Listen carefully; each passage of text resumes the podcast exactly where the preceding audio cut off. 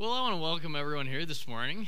I'm really glad that you were able to join us. I also want to welcome everyone who's watching online. We have all kinds of different people who watch online every weekend, and so I'm really glad that you're able to tune in with us as well. For the series today, we're just continuing through the book of Colossians. If you missed last Sunday, Pastor Aaron had the chance to introduce me. My name is Caleb. I'm serving temporarily on staff here, and I'm really excited to be here. I've heard amazing things about this church, and I love the Sheridan area. I'm very excited to be able to get to know each one of you guys, and so if we haven't had the chance to meet, please feel free to come introduce yourself after the service. I'd love to be able to chat with you. So we're, continuing the series through Colossians, and if you're following along with me in your Bible, we'll be in Colossians chapter 1, starting right at verse 24. We underestimate how much of our daily lives is determined by what we believe our ultimate future is. What we believe our ultimate future is determines how we live our lives now. And so today I want to look at how the Christian hope gives us the ability to face and handle suffering and death in our lives right now. Back in Paul's day, he wrote to a lot of different believers and a lot of different congregations that had a whole lot of suffering going on. They had it rough. They had a tough life. It was hard for them back in their day. Not like it is today. Back then, not really like it is today. But today, life's easy. No problems, no challenges, no obstacles, no tensions, no mean people. Economy's always good. Eggs are always cheap, you know. No political division. It's easy today. But back in Paul's day, they had persecution and poverty and sickness and death all around them every single day. And so Paul spends a lot of time writing to them, how do you deal with this in a healthy way? And he helps them to understand that. The Bible takes a very realistic approach to suffering. It doesn't sugarcoat it at all. But what it does do is it gives us the tools to deal with that.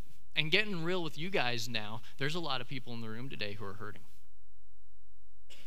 It could be for you, you just went through a breakup or a divorce.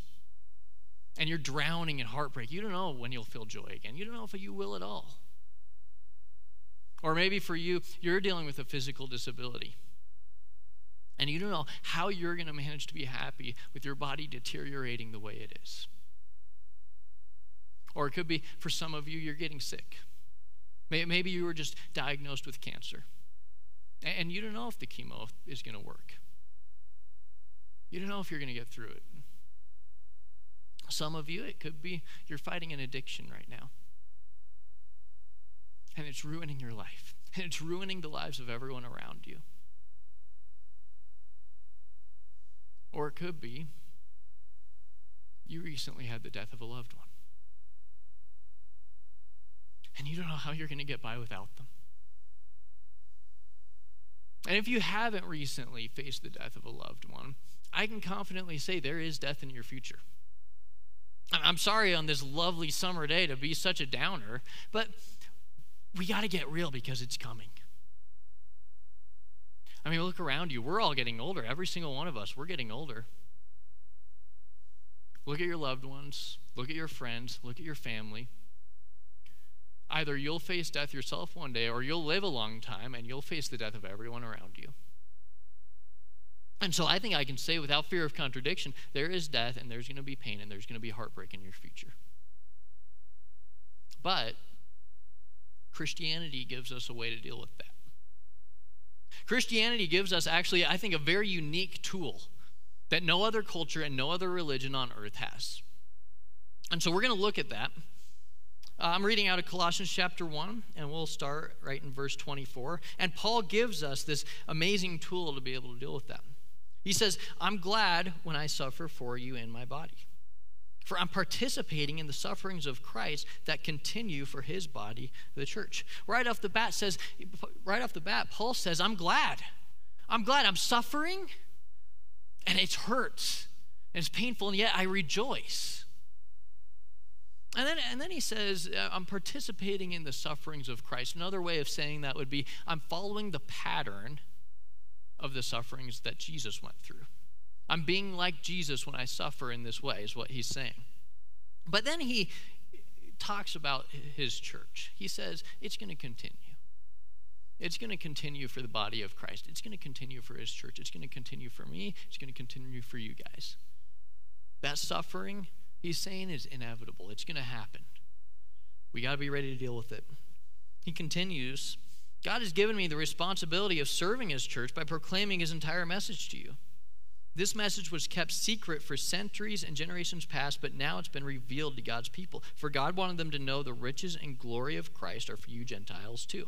He's saying there's a secret. It's been revealed for a long time. For centuries and generations, there's been this secret, and now it's finally been revealed in Christ. And here's the secret. Christ lives in you.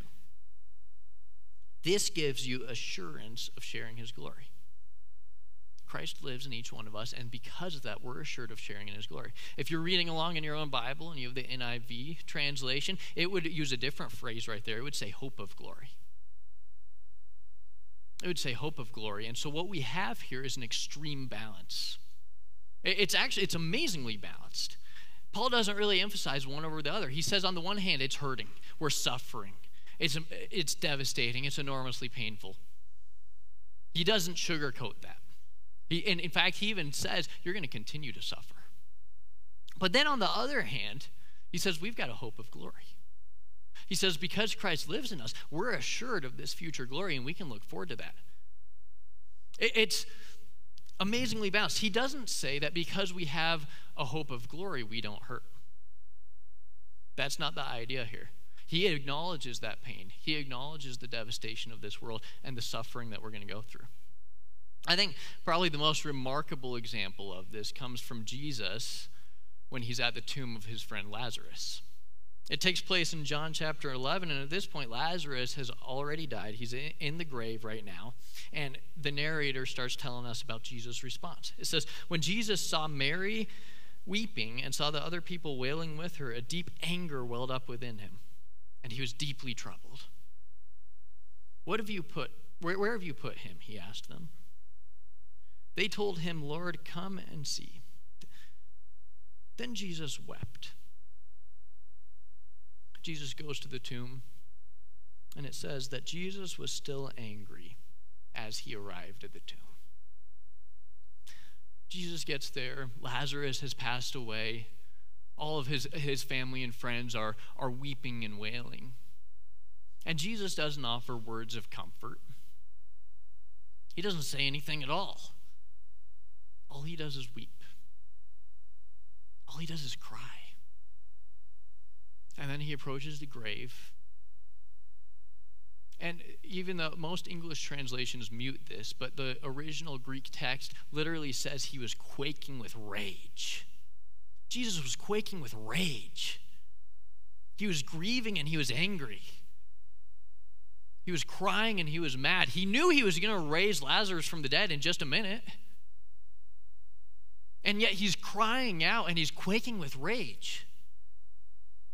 How could the Lord of this world be angry at something that's in his own world? And the answer to that question is Jesus could only have been angry at something in his own world if death and suffering are intruders. They're invaders in this world. This wasn't the original design. This isn't how it was supposed to be. We were meant for more than this. We were meant for something better. We were meant to last, not to die.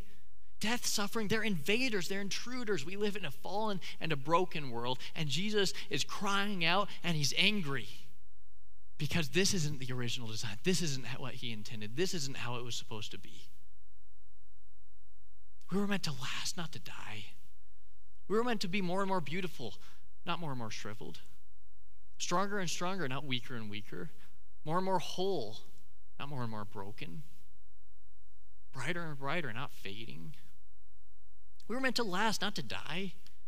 And so Jesus cries out. He weeps. He quakes with rage at this monstrosity. His approach to death and suffering is anything but stoic. And I think that actually presents a problem for us, because in the average Christian church, our approach to death and suffering is a stoic one. We see someone screaming out. We see someone deeply angry at the way things are. And you aren't expected to scream out. You aren't expected to be angry. You aren't expected to quake with rage. You aren't expected to weep and wail like they were doing in here. We see that and we go, there's a person without faith. There's a person who isn't looking forward to the resurrection. There's a person who isn't looking forward to the hope of glory that we have. There's a person who maybe needs a stronger Christian to come into their life. And Jesus will have none of that. Jesus' approach to death shows that death is a monstrosity. It's an invader in this world. And so he weeps, he wails, he screams out, he quakes with rage, he's angry about it. And we should be too. We should be too. We should never suppress those emotions. As soon as we start to suppress those emotions and not let that anger and that grief out, it starts to kill something within us. It starts to be bad for our humanity, because there's something in us deep within that knows that we weren't meant for this life, that we were meant for something better. We were meant to last. We were built for eternity. Ecclesiastes talks about how God planted eternity in the human heart. Every one of us knows we were meant for something better than this world. And so it's natural to cry out. It's natural to grieve. It's natural to be angry, to quake with rage. As soon as we start to suppress that and ignore that desire within us, we start to demote humanity to something less than eternal.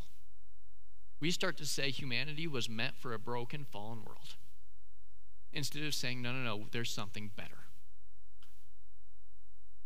So grieve, be angry, cry out, scream out, quake with rage.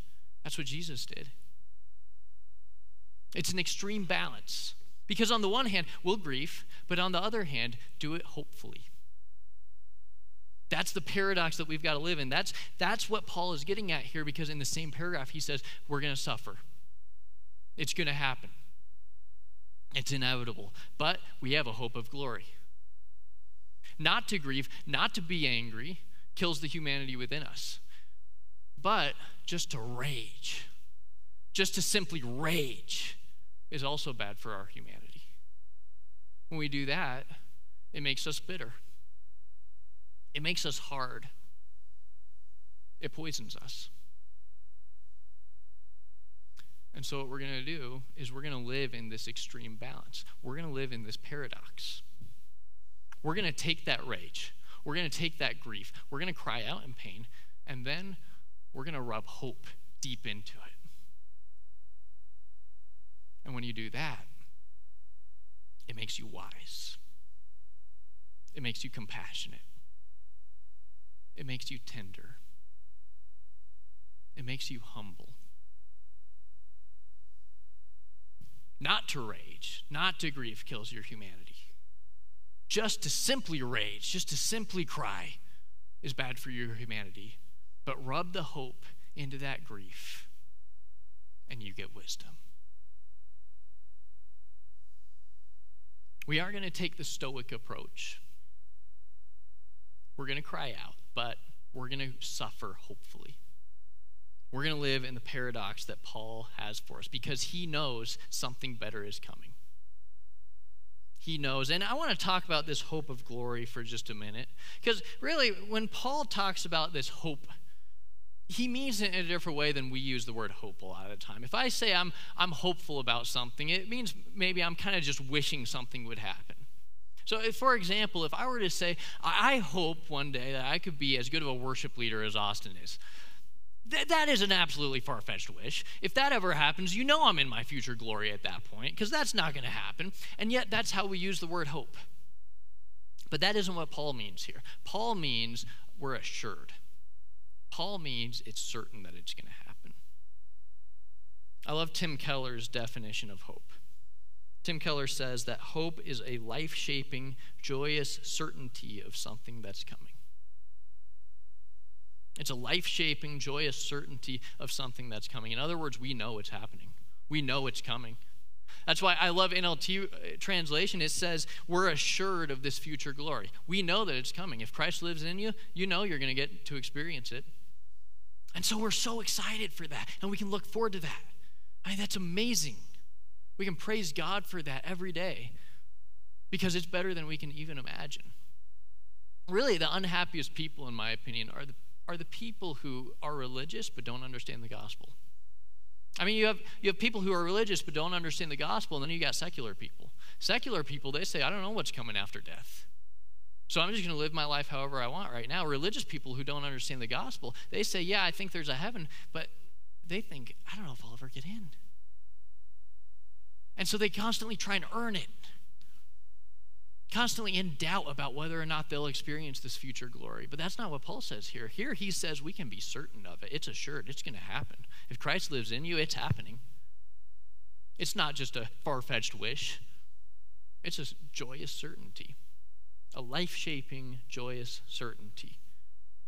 And so he's excited. That's how he can rejoice in his sufferings. That's how he can be glad here. I think C.S. Lewis helps us to capture kind of what this is that we can look forward to. He says, if we let him, he will make the feeblest and filthiest of us into dazzling, radiant, immortal creatures, pulsing all through with such energy and joy and wisdom and love as we cannot now imagine. He will turn the feeblest and filthiest of us into these immortal creatures, pulsating through with energy and joy. We can't even begin to imagine how amazing it's going to be. Better than we can even begin to dream of. And that's what we know is coming. That's what we have to look forward to. That's why we can rejoice in our sufferings. That's why, yeah, we cry out, but we can rub some hope into that, because we know that's coming.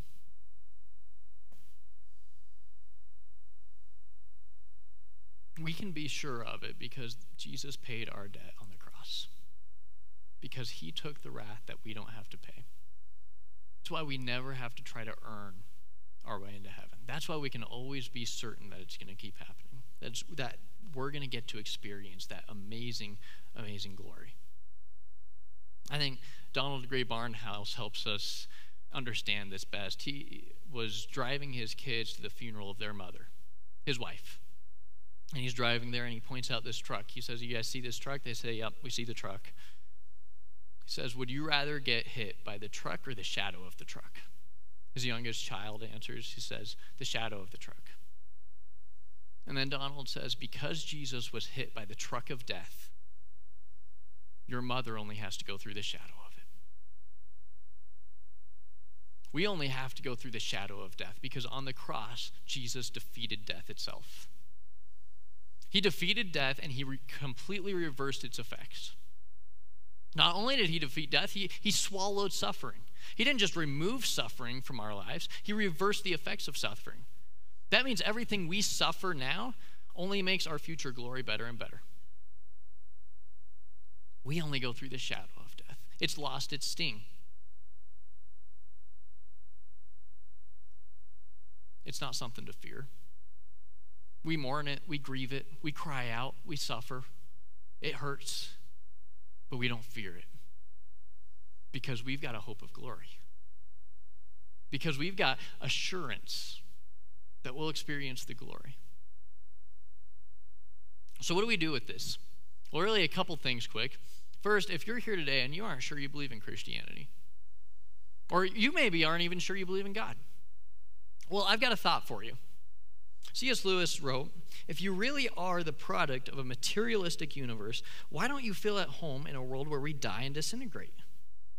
Do fish complain of the sea for being wet? Or if they did, would that not strongly suggest that they were once not purely aquatic creatures? Why are we continually shocked and repulsed by death unless indeed something in us is not temporal? We aren't totally at home in this world. Doesn't that strongly suggest that we were made for something else, made for something better, made to last, made for eternity? Do fish feel wet? No. Then why do we feel uncomfortable ill at ease in this world that's filled with brokenness and fallenness. And for those of you who are Christian, there's a couple things we can take away from this. First off, we ought to be a partying people because we know that's the future, and so we ought to be celebrating that. We got to be looking forward to that. We got to be a bunch of partiers. Revelation paints this picture of a great feast with the church, between the church and Jesus. Everyone is feasting. And then Isaiah 25 says there's going to be great wine. Great wine, it says, that we can look forward to. And so we ought to be a partying people. We ought to be festive because we know that's what's in the future. And we also need to be a fighting people because the resurrection means that Jesus is against the brokenness, against the fallenness, against the poverty and disease of this world. And so we ought to be against it too. We ought to fight with everything we can. Every chance we get, we're fighting against the brokenness. We're fighting against the poverty and the disease that is all around us. We're a fighting people. So we're a partying people, and we fight. Let's pray.